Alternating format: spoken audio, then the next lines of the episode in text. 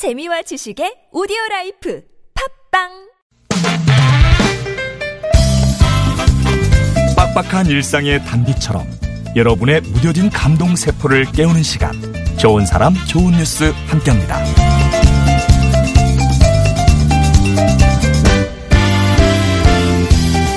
뒤늦게 한글을 배운 팔순의 할머니가 시화집을 내서 화제입니다. 전북 완주에 사시는 83세 양덕녀 할머니는 7년 전 군에서 운영하는 한글 학교에 입학해 글을 배우셨대요. 뒤늦게 배운 글 공부에 재미를 붙인 할머니는 그때부터 자신의 글을 써나갔습니다. 텃밭의 나무와 꽃들을 친구 삼아 써내려간 글들은 네로라 하는 사람들이 모인 문해교육 시화전에서 전국 최우수상, 유네스코 한국위원회 우수상을 받으면서 크게 주목을 받았는데요. 그렇게 쉼없이 한편 한편 작품을 쌓은 할머니가 이번에 첫 시화집 꽃으로 여는 아침을 펴내신 거죠. 한 협동조합에서 편집부터 인쇄까지 재능 기부로 참여해 주셨다는 할머니의 시화집은 160쪽의 비매품으로 발간됐는데요.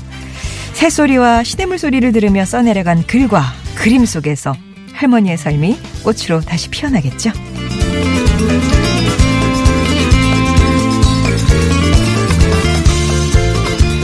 세상에 어제 저희 좋은 뉴스에서요 오빠에게 전동 휠체어를 마련해주기 위해서 방학 동안 식당 일을 하는 여동생 박채림 양의 소식을 전했지 않았습니까? 기억하시죠? 그런데 그 방송이 나가고 난 직후에 저희 제작진 앞으로 전화 한 통이 걸려왔어요. 채림 양을 돕고 싶다는 그분은 3년 전에 어머니가 돌아가시면서 좋은 일에 쓰라며 남기신 돈이 조금 있다 그러시면서 그 돈이 어머니 마음 같아서 그냥 갖고만 있었는데 방송을 듣고 남매에게 휠체어를 사주고 싶다고 하셨습니다. 해서 저희 제작진이 화순읍으로 연락을 했어요. 그래서 채림양과 그분 사이 다리 역할을 해드려서 전동 휠체어 비용 800만 원을 전달했습니다. 극구 자신을 밝히지 말아달라신 그분은 이 박장용, 박채림 남매에게 훗날 베풀고 나누는 삶을 필요한 다른 이에게 전해주는 남매가 되길 바란다시면서 그대들로 인해 세상이 더욱 건강하게 변화되리라는 것을 다시 한번 확신한다. 늘 남매의 건강을 위해 기도하겠노라 하는 말씀을 전하셨습니다. 귀한 마음 나눠주신 익명의 그분에게 다시 한번 고마움을 전합니다. 지금까지 좋은 사람 좋은 뉴스였습니다.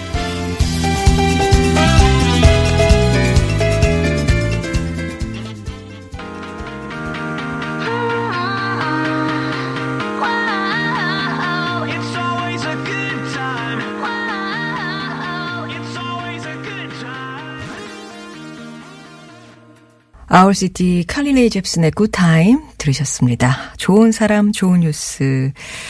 뒤늦게 대- 배운 한글로 시화집을 펴낸 어, 양덕녀 할머니 소식 먼저 전해드렸어요. 이미 뭐 완주 운주면에서는 유명 인사시라고요.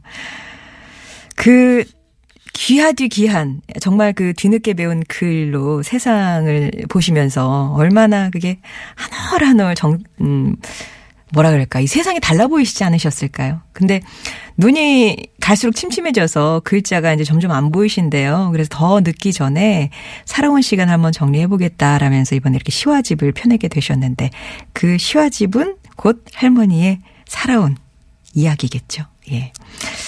많은 분들이 보고 또 감동 받으실 것 같고요. 그리고 하, 오늘 진짜 이, 이 소식은 저희가 뭐 어디 그냥 보도 자료라도 뿌리고 싶은 그런 심정이네요.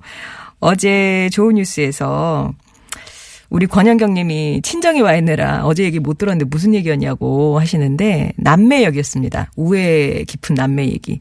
오빠가 희소질환을 알아서 다섯 살 때부터 몸이 불편했어요. 그래서 동생이 손발이 돼준 거죠. 지금도 일주일에 세 번씩 재활치료 같이 받으러 가고요.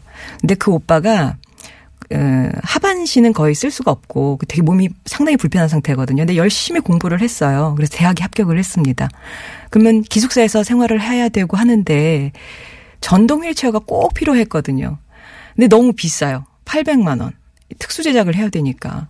그래서 동생이 지금 방학 고등학교 2학년인데 방학 기간에 식당에 가서 허드렛 일을 하면서 그꼭 사주고 싶어가지고 보태고 싶어가지고 그렇게 애를 쓰고 있다라는 소식이었거든요. 그랬더니 그 내용을 들으시고 전화가 사실 어제 뭐 좀 돕고 싶다라는 분이 여러 분이 계셨습니다만 이분이 그냥 한 번에 해결을 하시는 바람에 다른 분한테 연락드릴 그것도 없었어요. 어머님이 돌아가시면서 3년 전에 좋은 일에 써라 그리고 돈을 좀 주고 가셨대요. 그러면서 그게 그 돈이 어떤 돈인데 그죠? 어머니 같아서 못 쓰고 있었었는데 어제 그 방송 얘기를 딱 듣고는 여기다 싶으셨나 봐요. 그래서 그 휠체어를 사주고 싶으시다 해가지고 저희가 또 급하게 화순의회에 연락을 해서 그 채림양하고 또 어머니하고 연락이 닿고 해가지고 바로 입금을 했습니다. 전동 휠체어 비용. 예. 그리고 절대 자기 이름 밝히지 말아달라고 익명을 또 요청을 하셔가지고요. 그러면서 우리 박장용, 박채림 남매에게 그대들로 인해 세상이 더욱 건강하게 변화되리라는 것을 다시 한번 확신한다. 이런 인사를 주셨고요. 우리 채림 양도 답변을 줬어요. 오빠랑 저랑 꿈을 향해서 나아가겠습니다. 감사합니다. 그리고 어머니도 애들 훌륭하게 키워서 보답하겠다. 열심히 사겠다. 그런 답글을 또 보내주셨네요. 뭐 왠지 저희가 뭐, 예, 뭐 익명의 기부자 이런 게좀 약간 멀리 있었던 얘기 같은데 확 가까이 와가지고요 막 살갑게 느껴지는 그리고 거기에 어떤 징검다리 역할을 했다는 게 너무 기분이 좋네요. 뭔가 구체적인 결실이 눈앞에 딱 보여가지고 지금 반응들도 어, 장현주님은 출근길에 엉엉 우셨대요. 이게 돈 많다고 할 수 있는 일은 아니잖아요. 라면서 많은 분들이 진짜 대단하시다. 예, 눈물 나게 따뜻한 소식이다. 막 이렇게 칭찬의 글이 쇄도하고 있습니다. 이거라도 어떻게 캡처해서 그분께 보내드리는 게 저희가 할 수 있는 작은 도리가 아닐까 싶습니다. 2부에서 다시 뵐게요.